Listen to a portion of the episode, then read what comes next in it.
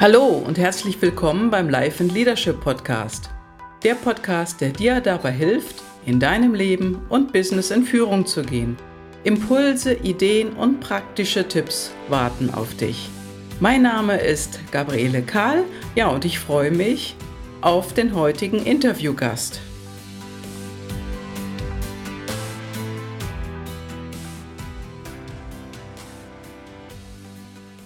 Hallo. Du siehst aus wie eine Pilotin mit deinem Headset. Ja, du, ich äh, steuere hier durch den Podcast, beziehungsweise durchs Interview. Gut, dann bin ich der erste Landeplatz, oder? ja, okay. Dann lande ich mal in der Schweiz bei dir. Hallo Antje, ich grüße dich. Ja, willkommen und Grüße nach Deutschland. ja, ich grüße heute Antje Hirt zum Interview. Und äh, ja, ich möchte dich erstmal so ein bisschen vorstellen, Antje. Mhm. Du bist heute als Führungskraft tätig. Und zwar, das muss ich wirklich genau das zusammenführen, in einer der größten Pflegeeinrichtungen, die zu einer Kette von Privatkliniken in der Schweiz gehört.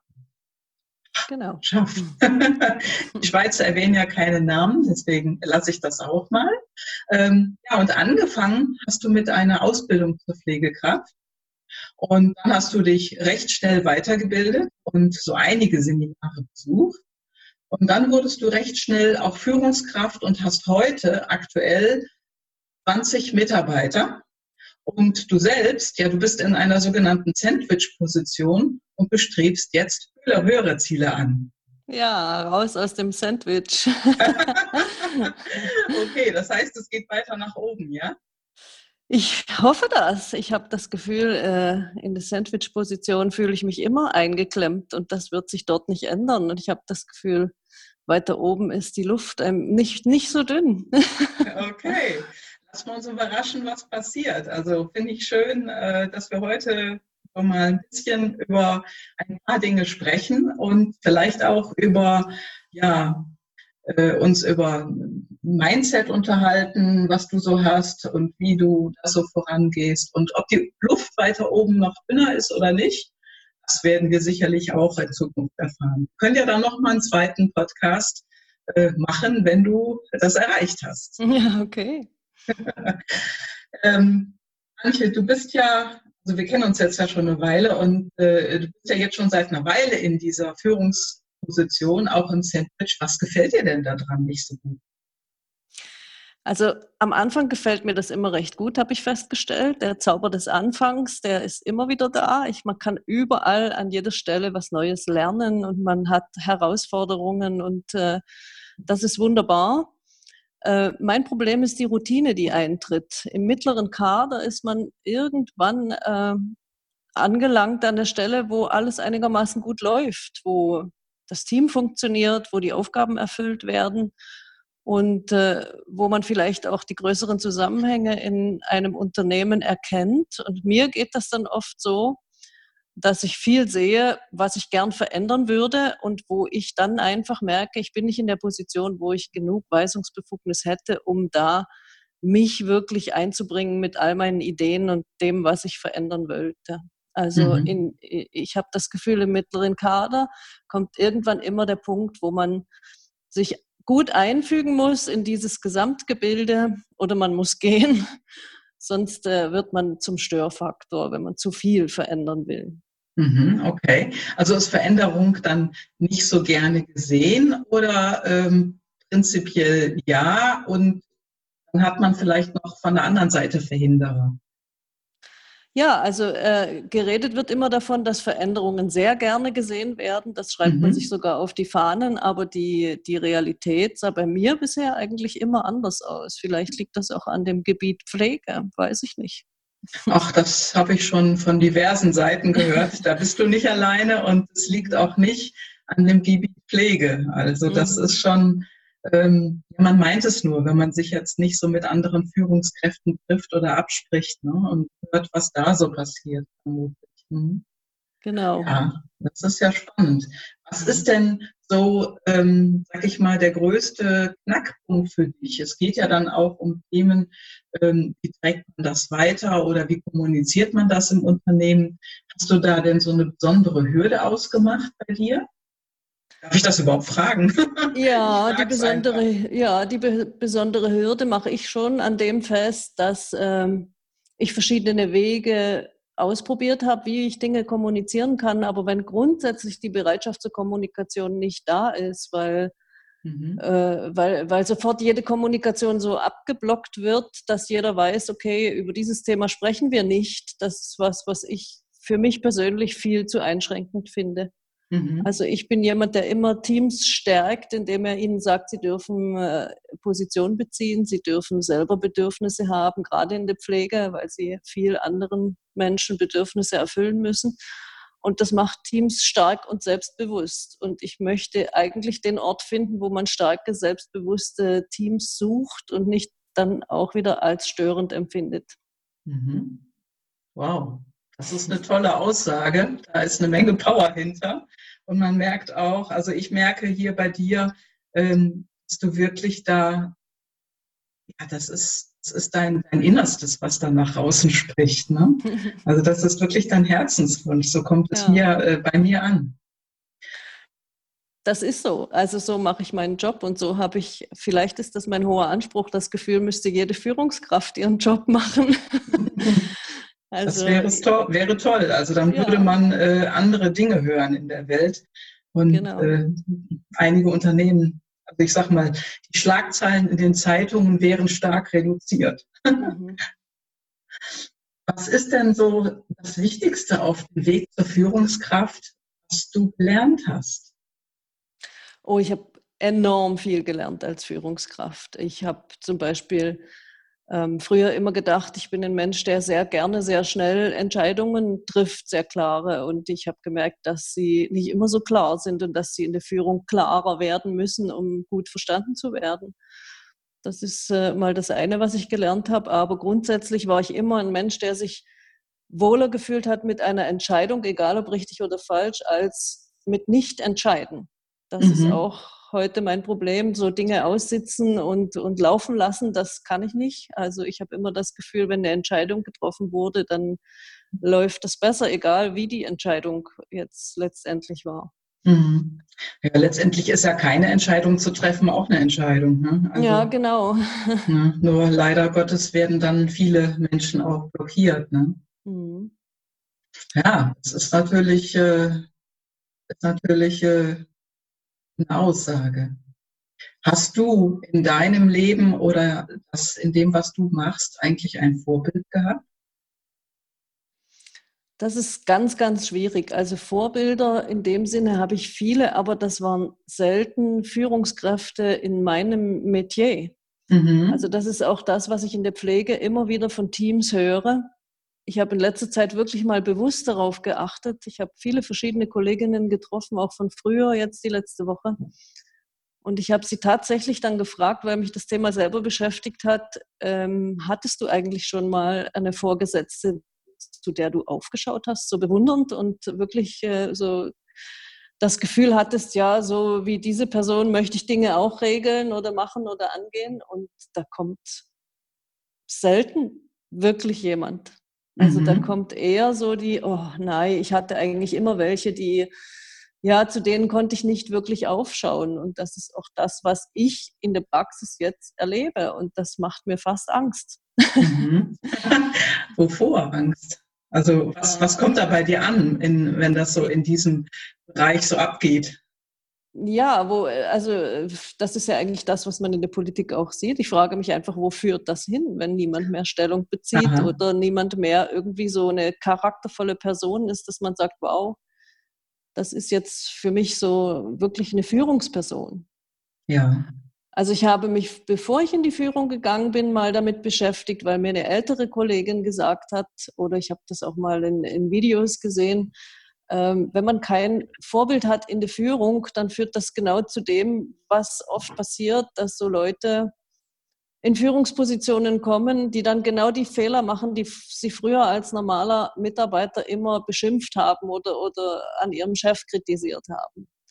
Und das liegt einfach daran, dass unser Gehirn so ist, wie es ist. Und wenn wir keine Vorbilder haben und nur diesen Weg und diese Lösung, dann werden wir genauso. Und ich habe dann eigentlich gedacht, ich muss mir unbedingt andere Vorbilder suchen, weil ich auch nur schreckliche Beispiele kannte und habe viel ähm, Lebenswege gelesen, also Erfolgsgeschichten einfach. Ich habe mir eigentlich in der Zeit abgewöhnt, irgendwelche Romane oder irgendwas Erfundenes zu lesen. Das interessiert mich überhaupt nicht mehr sondern mich interessieren wirklich Lebenswege von Personen, ob die nun erfolgreich genannt werden von anderen oder nicht, das ist mir eigentlich egal, das entscheide ich dann am Ende immer selber. Aber mhm. ich finde es wahnsinnig interessant, mich damit zu beschäftigen. Und es gibt dann fast bei jeder Person, die irgendwas erreicht hat im Leben, irgendwas an der ganzen Lebensgeschichte, wo ich finde, jawohl, diese Einstellung ist super, die könnte ich eins zu eins übernehmen oder da mache ich Abstriche. Mhm. Wow, das ist ja äh, ein ganz spannender Hintergrund. Da haben wir uns ja auch schon ein paar Mal darüber unterhalten. Und äh, da, das, da stimme ich dir voll zu. Also das ist auch etwas, was ich besonders gerne mache. Und da kann man sich auch eine Menge rausholen. Ähm, ist denn von diesen Personen, wo du Lebensgeschichten gelesen hast oder äh, Videos gesehen hast, jemanden, der dir besonders positiv aufgefallen ist? Wo du sagst, boah, das wäre toll, wenn der meine Führungskraft wäre? So, in Sachen Führungskraft ist es eigentlich ein Mosaik, eine Mosaikperson. Mhm. Also da habe ich noch nie alles in einer Person erlebt, wo ich jetzt gesagt habe, wow, das ist sie. Ja. Also das sind eben Verhaltensweisen, Strategien, Entscheidungen, wo ich so aus einem Mosaikbild zusammensetzen würde und sagen würde, jawohl, das wäre dann am Ende die, die ideale Führungskraft oder so wollte ich womöglich sein.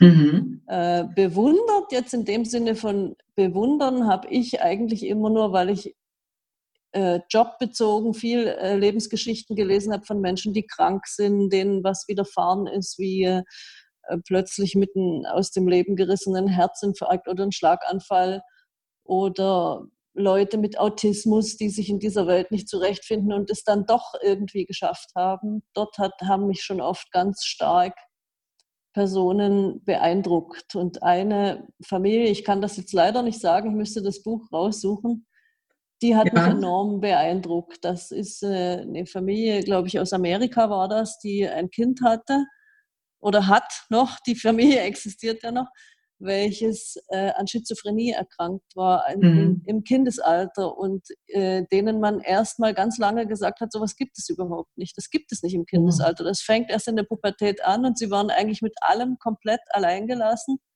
und wow. äh, haben dann noch ein zweites äh, Kind bekommen, einen Sohn und die das Einzige, was das erste Kind, also dieses Mädchen mit Schizophrenie wollte, war permanent ihren Bruder umbringen. Wow. Und die Eltern haben sich zeitweise unterschiedliche, also verschiedene Wohnungen gesucht, um irgendwie die Kinder äh, beide lebend zu behalten. Und diese Lösungen, die dieses Ehepaar gefunden hat und immer wenn einer aufgeben wollte, hat der andere ihn wieder aufgebaut, das habe ich fantastisch gefunden. Also da wow. ziehe ich nur meinen Hut. Ja, du kannst das Buch auf jeden Fall nochmal raussuchen, weil das Interview wird ja noch äh, ein bisschen nachbearbeitet und ich nehme das auf jeden Fall, ähm, wenn du das Buch findest, mit dem Titel und so weiter in die Shownotes hinein. Wenn sich jemand dafür interessiert von den Hörern und Hörerinnen, dann äh, hat auf jeden Fall dann dort die Adresse. Ne? Ja. Ja, das ist also kein Thema, wenn es dir gerade nicht einfällt. Das ist eine besondere, beeindruckende Story. Also da war wirklich äh, ein starkes Commitment, dieses Ziel zu erreichen, diese beiden Kinder aufzuziehen. Genau, ähm, ja. Begegnet dir so ein starkes Commitment äh, auch in deiner täglichen Arbeit, so mit deinem Management oder mit deiner Geschäftsführung ähm, auch? Oder wie ist also das da für dich? Ein starkes Commitment, das habe ich bis jetzt sehr oft erlebt mit meinen Teams. Mhm. Irgendwann ist man an einem Punkt, wo man merkt, sie verstehen genau meine Denkweise oder wir verstehen uns untereinander. Und dann wird die Kommunikation einfach. Und das mhm. empfinde ich schon als starkes Commitment. Und das ist auch das, was mir eigentlich in der Führung dann immer auch so weh tut, dass ich gemerkt habe, man muss immer wieder gute Teams auch verlassen, um seinen eigenen Weg zu gehen. Mhm, ja. Das ist so ein bisschen der Wermutstropfen. Aber mhm. dieses Commitment habe ich eben immer nur nach unten erlebt. Nach oben eigentlich bisher nicht in dem Ausmaß. Nach oben oder von oben? Von also Commitment, Commitment zu dir meinst ja, du, ne? Ja, mhm. genau. Das ist natürlich äh, sehr schade. Also das ist auch, ähm, ist auch so ein Punkt, äh, der mir in der letzten Zeit begegnet ist. Also da gab es so einen Spruch, ich weiß gar nicht mehr, wo ich das gesehen habe. Äh, Mitarbeiter verlassen nicht ihre Firma, sondern die verlassen ihre Führungskraft. Ja, also das würde ich unterschreiben, das glaube ich ganz sicher. Mhm. Wow, das ist natürlich eine starke Aussage. Was heißt denn dann in diesem Sinne ja, Verantwortung für dich? Ja, Verantwortung übernehmen äh, muss für mich im gesamten Unternehmen funktionieren. Mhm. Das nützt eigentlich überhaupt nicht viel, wenn das ein, zwei Personen tun und die anderen nicht. Also ja. mhm. das äh, erlebe ich oft und das geht auch irgendwann schief. Und was ich einfach lernen musste, ist, auch wenn es für meinen Lebenslauf nicht besonders gut aussieht, muss ich, wenn ich in einem Unternehmen bin, wo ich irgendwann wirklich weiß, wie sind die Wege, wie läuft die Kommunikation, wie wird Verantwortung übernommen, äh, dann muss ich wiederum diese Entscheidung treffen und sagen, das wird niemals auf mich und meine Denkweise passen und muss gehen. Also heute bin ich so, dass ich meine Seele nicht verkaufe. Also entweder kann ich mich abfinden und sagen, okay, die Kompromisse, die ich eingehen muss, die sind erträglich. Oder ich gebe nicht auf, den Job zu suchen, wo das anders ist. Also mhm. ich bin oft an Punkten gewesen, wo ich gedacht habe, wenn ich jetzt weitermache, dann erkläre ich mich irgendwie stillschweigend damit einverstanden. Was ja auch letztendlich so ist irgendwann genau, mal. Genau, so ne? wie keine Entscheidung ist auch eine Entscheidung. Und dann bin ich diejenige, die dann eher sagt, okay, ich versuche nochmal was anderes. Das macht sicher Spaß. Da draußen gibt es noch viel mehr. Ich bin niemand mehr, der an sowas dann verzweifelt. Mhm. Wow. Wie hast du es geschafft, an diesen Punkt zu gelangen?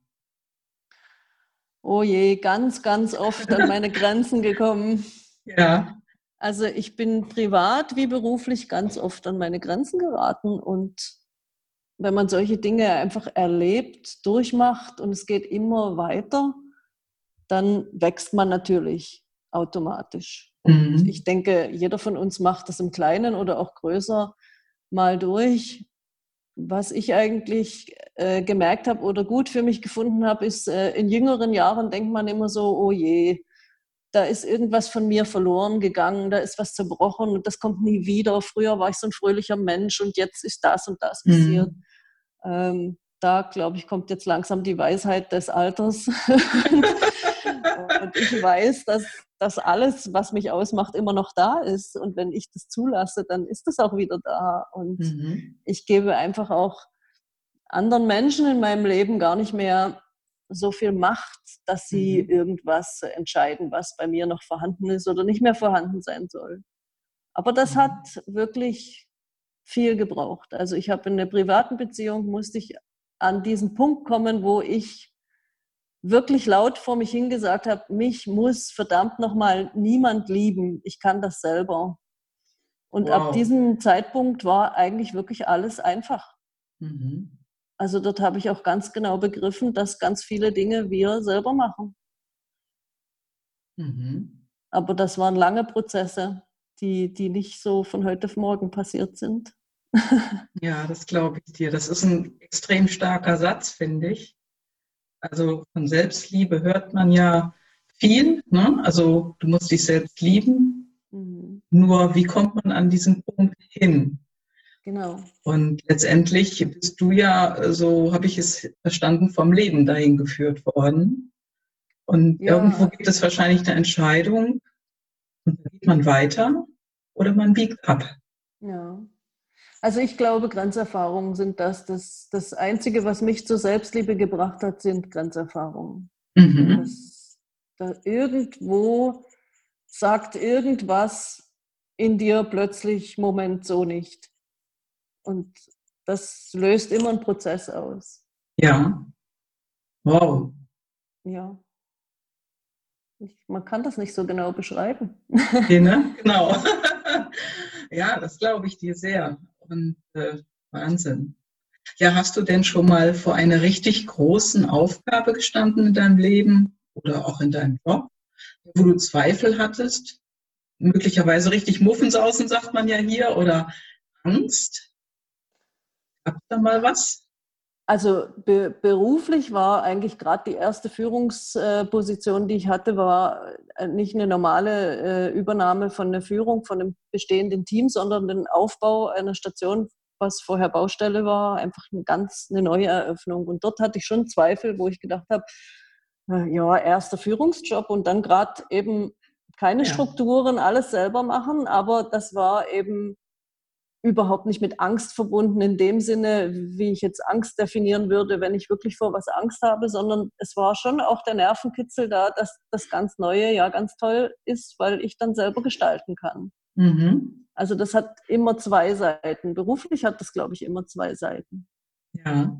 Ja, und letztendlich hast du es ja dann auch äh, bravourös gewuppt und mhm. bist dann weitergegangen. Ne? Mhm. Ja, und heute äh, profitiere ich eben davon oder vielleicht auch nicht, weil ich leide unter Routine. Also mhm. wenn keine neue Herausforderung mehr kommt, dann empfinde ich das sehr schnell als Stillstand und dann muss entweder was Neues kommen oder ich, ich, ich finde eine neue Aufgabe oder ich muss dann auch wieder gehen. Mhm, okay. Das heißt, du hast dann irgendwann auch äh, die nächste Position als Führungskraft gefunden. Und äh, ja, das ist natürlich äh, eine Herausforderung, die du dir immer selber suchst. Ne? Ja, genau. mhm. Ja, Wahnsinn. Ja, und ähm, gibt es denn in deinem Bereich, ich meine, das ist ja auch so ein typisch typische Frauendomäne, ne? Alles, was so Pflege angeht. Obwohl so in den Geschäftsführungen sitzen ja eigentlich fast immer nur Männer. So sind ja auch recht wenig Frauen zu finden, oder? Genau.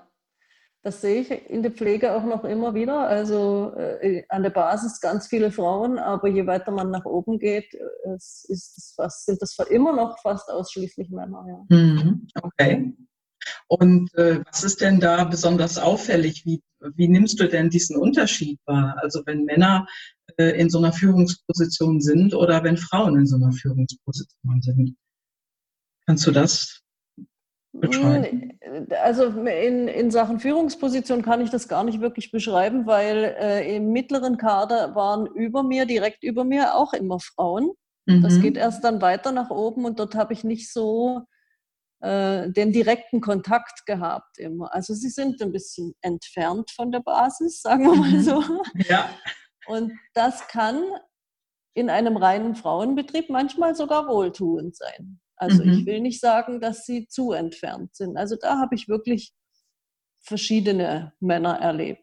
Mhm. Aber was ich erlebe in reinen Frauenteams ist, wie nur ein Mann, ein einziger Mann schon äh, die Kommunikation und das Klima total verändert und eigentlich wirklich, finde ich, ausgleicht. Mhm. Also in reinen Frauenteams äh, halte ich es fast nicht mehr aus. Ja, das heißt ja auch, gemischte Teams gewinnen. Ne? Also genau. gemischte Teams kommen schneller und weiter weiter. Ja. Mhm. Also das würde ich 100 Prozent sagen, weil ich bin, glaube ich, als Frau eher ein männliches Gehirn oder so mehr in Richtung männliches Gehirn verschoben. Und es ist schon so, dass Frauen manchmal sich gerne zu lange auf ihrer Gefühlsebene so zu Hause fühlen mhm, ja. und man dann sagt, hey, jetzt ein bisschen mehr Verstand wäre eigentlich nicht so schlecht, es würde uns schneller voranbringen. Mhm, okay. Ja, es ist, äh, hat alles seine Vor- und seine Nachteile. Ne? Und von mhm. daher äh, gibt es alles Mögliche, was man machen kann und was man nicht machen kann. Ne? Mhm. Ja, würdest du, äh, was würdest du denn jemandem empfehlen, der in so einer ähnlichen Position ist wie du oder der eine Führungsposition anstrebt? Hast du da Tipps? Ähm, ja, was, was relativ wichtig war, als ich angefangen habe und, und was sich als gut erwiesen hat, dass ich dort schon mal drüber nachgedacht hatte, ist der Umgang mit Fehlern. Mhm. Das ist, glaube ich, ein ganz wichtiger Knackpunkt in der Führung. Da muss man sich selber schon erstmal entscheiden, was will ich denn überhaupt für ein Mensch sein? Ähm, darf man wirklich Fehler machen oder machen wir keine Fehler? Und wenn wir Fehler machen, mhm. wie gehen wir denn dann damit um? Ja. Darf man nur Fehler machen auf dem Papier und in der Realität dann doch nicht? Oder das sind so Sachen, wo mhm. das war relativ schnell wichtig bei dieser Neueröffnung, weil dort waren keine Strukturen, dort war alles neu und es war klar, wir werden irgendwann einen Fehler machen und in der Pflege bedeutet das immer, äh, wir machen den Fehler am Menschen, am pflegebedürftigen mhm. Menschen und da muss relativ ja, gut überlegt sein oder ich war damals froh, dass ich das vorher überlegt hatte, was mache ich denn, wenn, wenn ein Fehler auftritt. Ähm, wie man da vorgeht. Weil mhm. in allen anderen Branchen heißt es dann, kann man relativ schnell noch sagen, ja, das ist ja nur Papier und das ist, sind ja vielleicht nur Millionen, aber in der Pflege wird dann auch schnell auf diese Gefühlsbasis geschrien, da geht es ja um Menschen. Das kann man ja nicht so einfach wegstecken oder sagen, wir machen Fehler, damit wir was lernen. Und äh, das äh, finde ich, das fängt wieder die Arbeit bei der eigenen Person an. Man muss vorher wissen, eigentlich wirklich alle Eventualitäten mal durchspielen. Wenn das kommt, wie reagiere ich dann, dass ich nicht in der ersten Wut reagiere oder in der ersten mhm. Emotionalität. Mhm. Und äh, das habe ich in meinem alten Team damals äh, sehr gut gelöst. Also das habe ich nicht gewusst, dass ich das sehr gut gelöst habe, aber Mitarbeiter von mir sind nach diesem Fehler zu mir gekommen und haben gesagt, ich, ich habe diesen Fehler gemacht und ich fand das so schrecklich, selbst so schrecklich, dass der passiert ist. Aber wie, wie wir als Team damit umgegangen sind, das war super fantastisch und haben sich bedankt.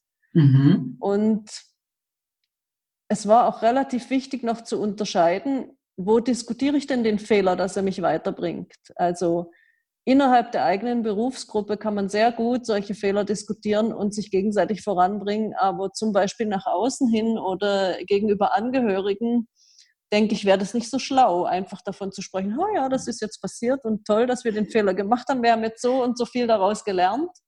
Also da muss man sich auch die Kommunikation dann sehr gut überlegen. Mhm. Aber da geht es um, um Ehrlichkeit und Offenheit. Und wenn man zum Team offen ist, dann verstehen die das auch sehr gut, was man wo kommunizieren kann. Mhm. Das heißt, das hört sich jetzt so an, als wenn das so für dein Team ähm, eine große Erleichterung war, dass du das so ja, vordurchdacht hast. Ja, also ich hatte fast das Gefühl, meine Reaktion war für sie eine Offenbarung. Sie hatten eigentlich nichts Aha. anderes erwartet, als jetzt kriege ich eins auf den Deckel und ich weiß ja selber, dass das schlimm ist, dass ich einen Fehler gemacht habe. Wow. Also ja. aus den Erfahrungen, die sie gemacht hatten vorher, haben sie das einfach nicht erwartet und, und waren dann positiv überrascht, weil wir haben damals wirklich also mehrere Sachen herausgefunden, die in dieser neu eröffneten Abteilung noch nicht funktioniert haben.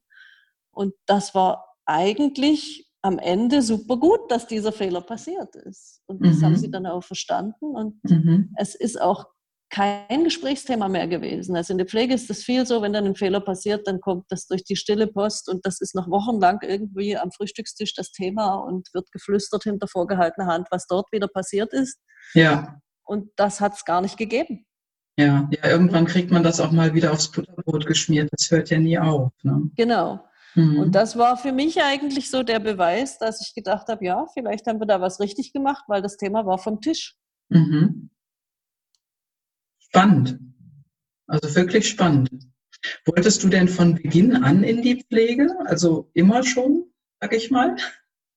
Also Pflege war zuerst mal die Entscheidung meiner Eltern, glaube ich. Das ist so wie, wie, wie äh, man in der Schule sich entscheiden soll in einem Alter, wo man mhm. überhaupt nicht weiß, was man will, wo heute immer noch das Problem besteht. Und so mit 14, 15 sagen, was liegt mir und was soll ich machen und so. Mhm. Und ich war damals nicht fähig, das zu entscheiden. Also mhm. ich habe ich hab, äh, noch eine spezielle Geschichte. Also eigentlich, äh, ich bin ja in der ehemaligen DDR aufgewachsen und eigentlich wollte ich Hebamme werden. Mhm.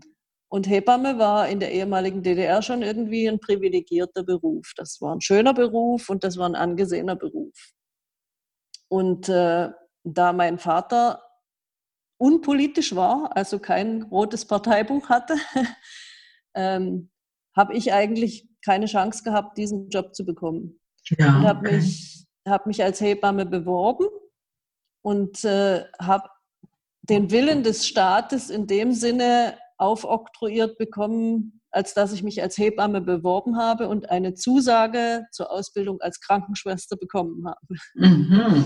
Okay. Also ich hatte sehr gute Noten und irgendwie wurde das nicht komplett abgelehnt, sondern sie haben mir gesagt, okay, Hebamme darfst du zwar nicht, aber du hast ja gute Noten und Krankenschwester darfst du werden. Und mein Ziel war dann immer noch, damals gab es in der ehemaligen DDR den Weg, dass man an diese Krankenschwester nochmal eine Erwachsenenqualifizierung anhängt und dann wäre man eben Hebamme gewesen. Mhm. Und das war ursprünglich mein Ziel und mein Weg. Ja. Aber trotzdem war das niemals so eine Entscheidung, dass dass ich gesagt hätte, wow, Pflege, also ich will nichts anderes machen als das. Ich bin berufen für das. Obwohl mir das dann begegnet ist, als ich äh, meine Kinder bekommen habe und habe dann kommuniziert, ja, ich möchte jetzt äh, mal zwei, drei Jahre zu Hause bleiben und Kinder erziehen, dann sind so die Reaktionen vom Umfeld gekommen, was, um Gottes Willen, du bist doch die geborene Krankenschwester. Und, und bei diesem Satz habe ich mich nie wohlgefühlt. Also mhm. Also da habe ich gedacht, hä, wieso? Das, Was andere Menschen. Ich, ja, das denken, konnte ich ne? nicht nachvollziehen. Ich habe mich nie als die geborene mhm. Krankenschwester gefühlt, überhaupt nicht. Ja, Wahnsinn. Ja, kann man mal sehen, äh, was andere in einem ja, erkennen ne? oder ja, genau. wahrnehmen.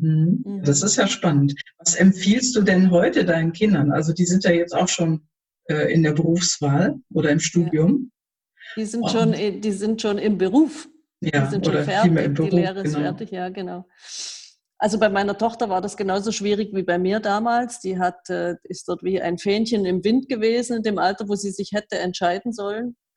Und damals haben wir im Fürstentum Liechtenstein gelebt, was mhm. von Banken und Treuhand äh, voll ist. Und sie hat dann eine äh, kaufmännische Lehre gemacht, ja. weil das dort einfach sich angeboten hat. Aber ich würde heute nicht unbedingt sagen, dass diese kaufmännische Lehre das ist, was, was ihr entspricht. Mhm. Also was? sie hat, sie hat in mhm. diesem Alter was gelernt, wo ich gesagt habe, kaufmännische Lehre, das braucht man immer, das braucht man in jedem Job. Das ist mal eine gute Grundlage. Und deswegen hat sie das gemacht. Aber dass das jetzt das wäre, was ihr Traum ist, das glaube ich nicht. Mhm. Zeigt sich wahrscheinlich dann auch erst später. Ne? Ich meine, ja. du machst ja, was du machst, auch richtig, richtig gerne. Mhm. Und äh, ja, du hast einfach nur jetzt neue Ziele. Ne? Genau. Beziehungsweise höhere Ziele. Aber ja, was, was, meinen Kindern mhm. schon in der Wahl viel einfacher fällt, ist, dass ich äh, nicht so wie meine Eltern äh, so diese Antreiber von mir selber so weitergegeben habe, wie äh, man muss froh sein, dass man einen Job hat, egal ob er einem Spaß macht oder nicht. Das habe ich noch ganz stark. Also mhm. das äh, musste ich wirklich an mir arbeiten, das abzulegen, zum äh, wirklich vor mir selber auch verantworten, jawohl, ein Job muss auch Spaß machen. Ich verbringe ganz viel Zeit dort und ich darf, auch wenn er mir einfach keinen Spaß macht, mal entscheiden, ich mache jetzt einen anderen. Mhm, das okay. habe ich, mir, hab ich mir lange nicht erlaubt und da sind meine Kinder viel freier. Und meine Tochter hat mir letzte Woche da gerade eine ganz, ganz große Freude gemacht. Ähm, sie hat mir in einem, in einem SMS geschrieben oder in, einem in einer WhatsApp-Nachricht, ähm, hat mich quasi getröstet wegen einer Entscheidung. Und dann habe ich ihr zurückgeschrieben, oh, ich wäre froh, ich hätte in deinem Alter so gedacht, schon so frei denken können wie, wie du jetzt. Und dann hat sie mir ein ganz großes Kompliment zurückgeschrieben und hat geschrieben, dann hättest du auch eine Mutter haben müssen, die dir das beigebracht hätte, dieses freie Denken. Wow, ja, das ist ja ein ganz tolles Kompliment. Wow. Ja. Was würdest du denn jedem jungen Menschen heute empfehlen, der ja rausgeht in seinen Job und so wie deine Tochter jetzt dort ist, es wäre, wenn er sich nicht entscheiden könnte oder auch nicht wüsste, wo er hinwandert, was würdest du da sagen als Mutter? Oder was würdest du empfehlen? Ja, ich, ich würde, glaube ich, mehr zuhören wollen statt mhm. empfehlen. Das ist, fällt mir zwar schwer, weil wir immer auch so noch so das Gefühl haben, wir sind jetzt älter und wir müssen den Jungen was empfehlen. Aber, ja, aber das ist nicht so, ne? Ich glaube, ich würde genauer zuhören wollen, mhm. weil ich merke viel, dass, das, was die jungen Menschen machen heute, das, das wird schnell abgewertet, weil das heißt, die denken nicht genug drüber nach und die sind einfach nur zu faul zum Arbeiten und die sind nicht flexibel mhm. genug und so weiter. Und ich erlebe das so überhaupt nicht. Mhm. Ich, ich erlebe die jüngere Generation einfach so, dass sie genau sehen, an was wir Älteren zweifeln und sie können einfach nicht unsere Konzepte so übernehmen, wie, wie, die, wie sie da sind, weil sie genau sehen, dass wir selbst damit überhaupt nicht zufrieden sind. Ja. Und, und sie sind so auf der Suche und machen dabei so viele gute Dinge, dass ich da eigentlich überhaupt nicht empfehle, sondern dass ich eigentlich nur bestärke und sage, mach und probier aus. Mhm. Weil das ist das Allerbeste. Natürlich werden sie auf die Nase fallen, natürlich werden sie Fehler machen, aber genau danach, erst danach wissen sie, wie geht es weiter oder wo will ich hin? Mhm. Ja. ja, das ist richtig. Also das ist ja etwas, man lernt ja nur aus seinen eigenen Fehlern, die man gemacht hat.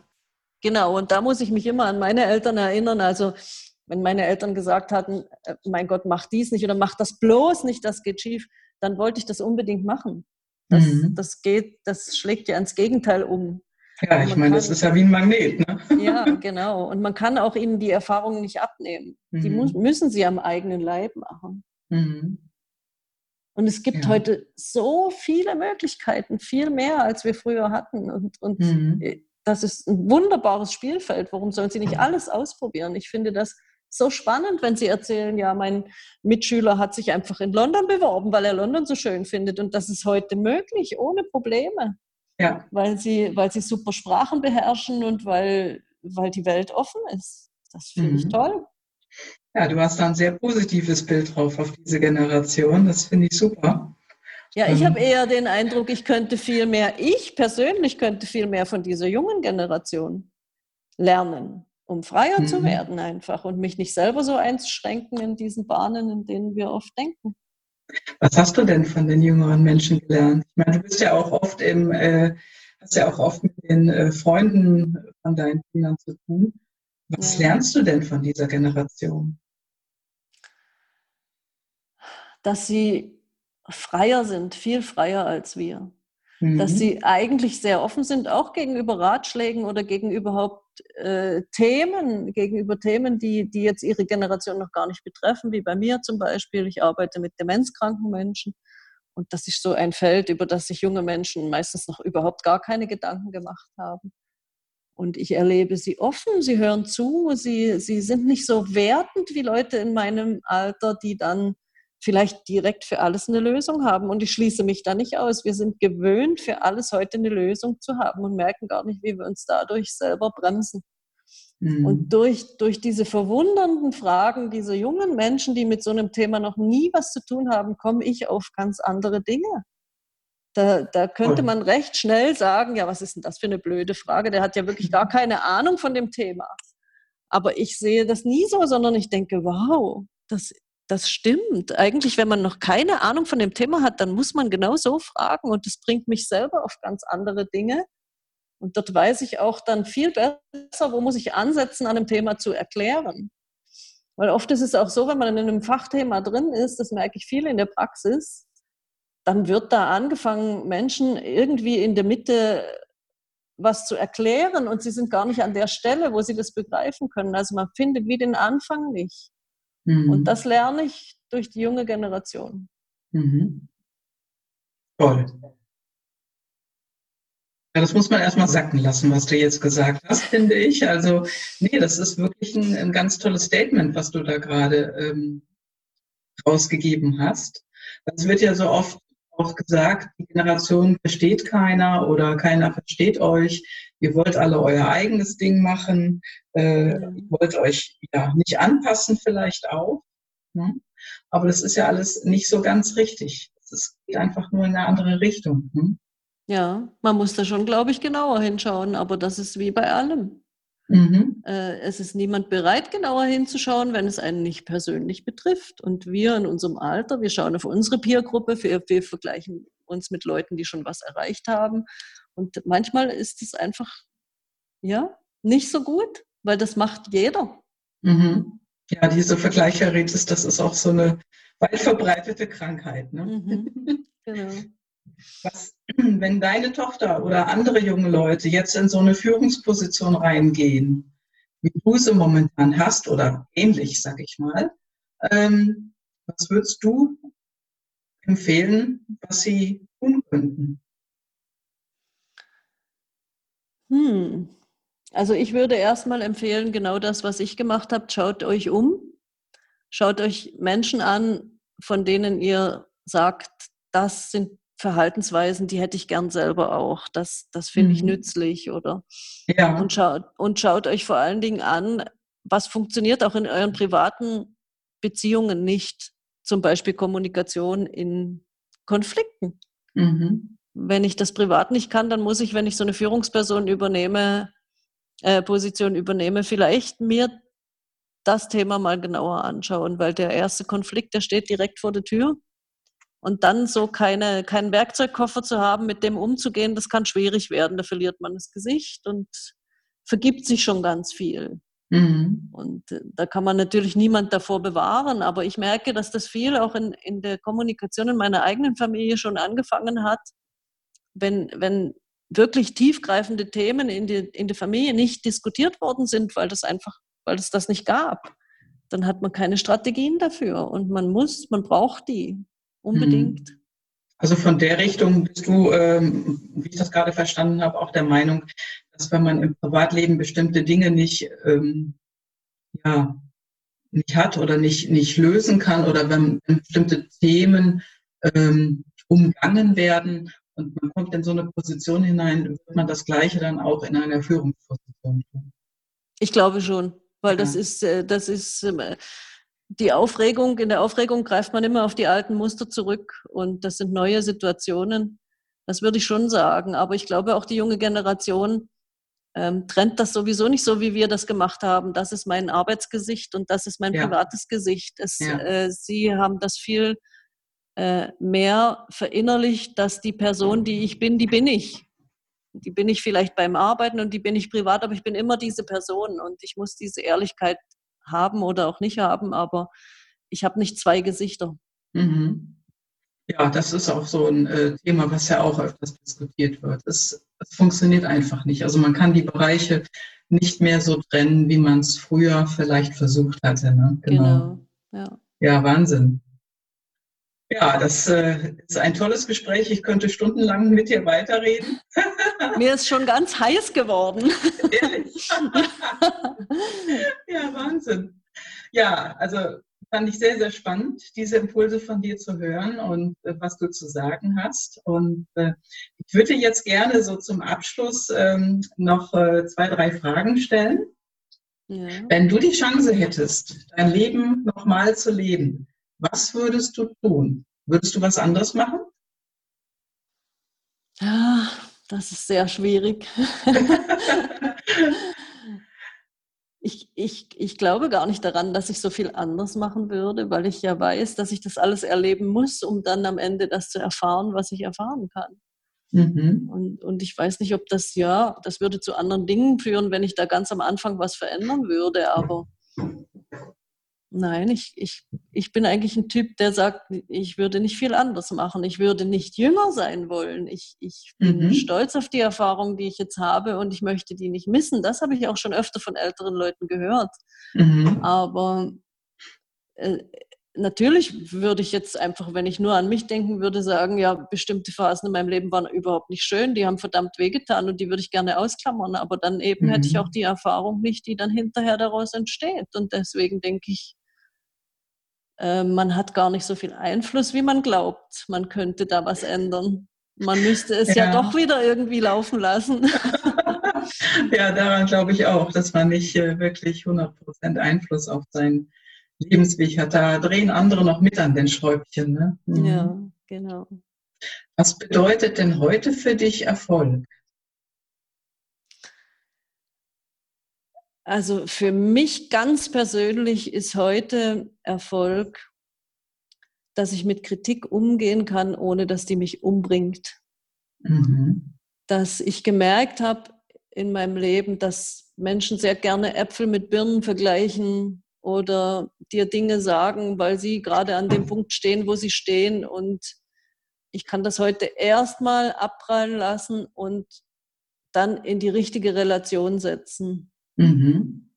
Und das finde ich enorm wichtig. Das hätte ich, glaube ohne Führung gar nicht gelernt, weil dort ist Kritik ein wichtiger Punkt. Und äh, wenn man selber sich ins Gesicht schauen kann und sagen kann, ja, ich kann noch jeden Tag in den Spiegel gucken, es ist jetzt dies und jenes passiert, aber eben ich vergleiche mich mit Menschen in ähnlichen Positionen, mit ähnlicher großen, großer Mitarbeiterzahl und Bewohnerzahl und so weiter. Also das wirklich ganz genau anschaut und nicht einfach so diese pauschale Kritik, die fast, es wird fast ausschließlich pauschale Kritik heute geübt, mhm. ähm, relativiert, dann ist das für mich also wirklich ein, ein ganz großer Gewinn mhm. an Führung. Ja. Erfolgreiche Führung ist für mich gesunde Führung.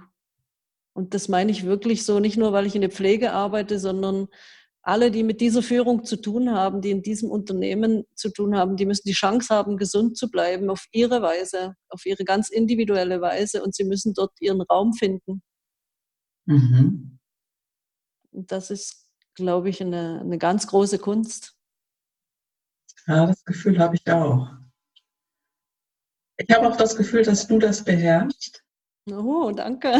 Ja, also durchaus. Also wir haben uns jetzt ja schon so oft unterhalten und äh, so wie du tickst und wie du denkst, wenn viele andere Führungskräfte genauso denken würden und genauso leben würden, wäre die Welt besser. Das hoffe ich sehr. Dankeschön. Ja, gerne. Und äh, ja, ich wünsche dir auf jeden Fall äh, einen riesen, riesen Erfolg. Und äh, die letzte Frage fällt mir jetzt gerade nicht ein, deswegen überlasse ich es dir einfach noch. Ähm, was würdest du jetzt noch als letzten Tipp, Empfehlung oder als Herzenswunsch herausgeben wollen an die Hörer und Hörerinnen? Also versucht Spaß zu haben an dem, was schief geht. Ich, wow. ich habe das wirklich gelernt und das funktioniert. Also das geht, mhm. wenn man es in der letzten Konsequenz wirklich lebt, erstmal nicht zu werten. Also meine sehr bewunderte Vera F. Birkenbiel hat mal gesagt, ihre Mutter hat immer gesagt, wenn sie nicht keine Meinung zu dem hatte, was passiert ist, weil es einfach plötzlich passiert ist, ja, wie finde ich denn das? Mhm. Und das finde ich eine gute Antwort erstmal auf ein Ereignis, dass man nicht wertet, sondern man sieht jetzt einfach mal, es ist irgendwas passiert, es ist was schiefgegangen vielleicht und man fragt sich selber erstmal, ja, wie finde ich denn das eigentlich? und dann äh, relativ schnell so in die positive Denkweise geht und sagt, wow, also wenn das jetzt nicht passiert wäre, dann hätte ich dies und jenes nicht gelernt oder mhm. dann, ja, das, das so den Spaß an der Sache behalten, weil man hat sich ja entschieden, irgendwas zu machen und man hat rein verstandesmäßig natürlich begriffen, es wird nicht alles gut gehen, es wird ja. was schief gehen und dann geht was schief und dann macht man sich selber so fertig und will sich am liebsten ins Schneckenhaus zurückziehen und, und denken, ich will die Welt überhaupt nicht mehr sehen. Und, und ich glaube, man kann einfach dieses Denken so in diesen ersten sechs Sekunden Ärger und rein biologisch sind es wirklich nur die ersten sechs Sekunden, die diesen Ärger im Körper mit Hormonen wirklich manifestieren, wo wir uns nicht dagegen wehren können. Aber die ersten sechs Sekunden sind so schnell vorbei und dann habe ich wieder die Entscheidung. Und in diesen sechs Sekunden, mhm. weil wir ja immer unbedingt etwas tun müssen, kann ich sagen, ja, wie finde ich das jetzt eigentlich? und mal anfangen, über das nachzudenken und dann sind die sechs Sekunden schon vorbei und man hat eine ganz andere Sichtweise auf die Situation. Ja, das ist ein ganz toller Schlusssatz, Antje. Wo findet man dich im, in den sozialen Medien? Du hast ja ein, eine, äh, einen Twitter-Account und du bist ja genau. auch äh, in Demenzgruppen unterwegs, aber wo findet man dich am besten? Ja, man findet mich auf Facebook natürlich unter mhm. meinem Namen. Äh, man findet mich jetzt auf Twitter, da bin ich hauptsächlich unterwegs mit dem Thema Demenz. Äh, Im Facebook bin ich in den festen Gruppen Demenz und frontotemporale Demenz. Das ist eine Spezialform von Demenz, die mich sehr interessiert. Das ist wieder diese Form, die nicht in die anderen Formen reinpasst und wo man noch keine so genauen Lösungen hat. Und das ist immer mhm. das Feld, was mich interessiert. Und neuerdings auch auf Xing. Okay, dann werde ich diese Kontaktdaten auf jeden Fall mit aufnehmen. Und ja, und wenn du äh, eine eigene Gruppe leitest, dann ergänze ich das natürlich gerne auch äh, in den Notizen. Ja, ich danke dir ganz herzlich, meine Liebe. Ich danke dir, das war sehr spannend. Das kommt mir jetzt vor wie eine riesige Reflexion mal von meiner Zeit als Führungskraft. Das finde ich ganz gut, das lasse ich jetzt nachwirken. Okay. Ja, das war, ich fand es ein sehr, sehr äh, spannendes Gespräch, ganz toll. Und äh, ich hoffe, vielen anderen gefällt es auch, die das hören. Und das ist einfach mal, ja, von wirklich, was jemand denkt. Ja. Das nach außen zu tragen und es auch mal zu formulieren. Das tun wir ja heutzutage hm, ja, eher in Schimpftiraden und anonym. So kriegt man es ja mit, aber so wirklich zu sagen und seinen Namen darunter zu schreiben, hier, das meine ich, das glaube ich, das ist ja doch noch selten. Und ich hoffe, dass sich das bald immer mehr ändern wird. Und ich habe mich sehr gefreut, dich hier im Interview zu haben. Dankeschön.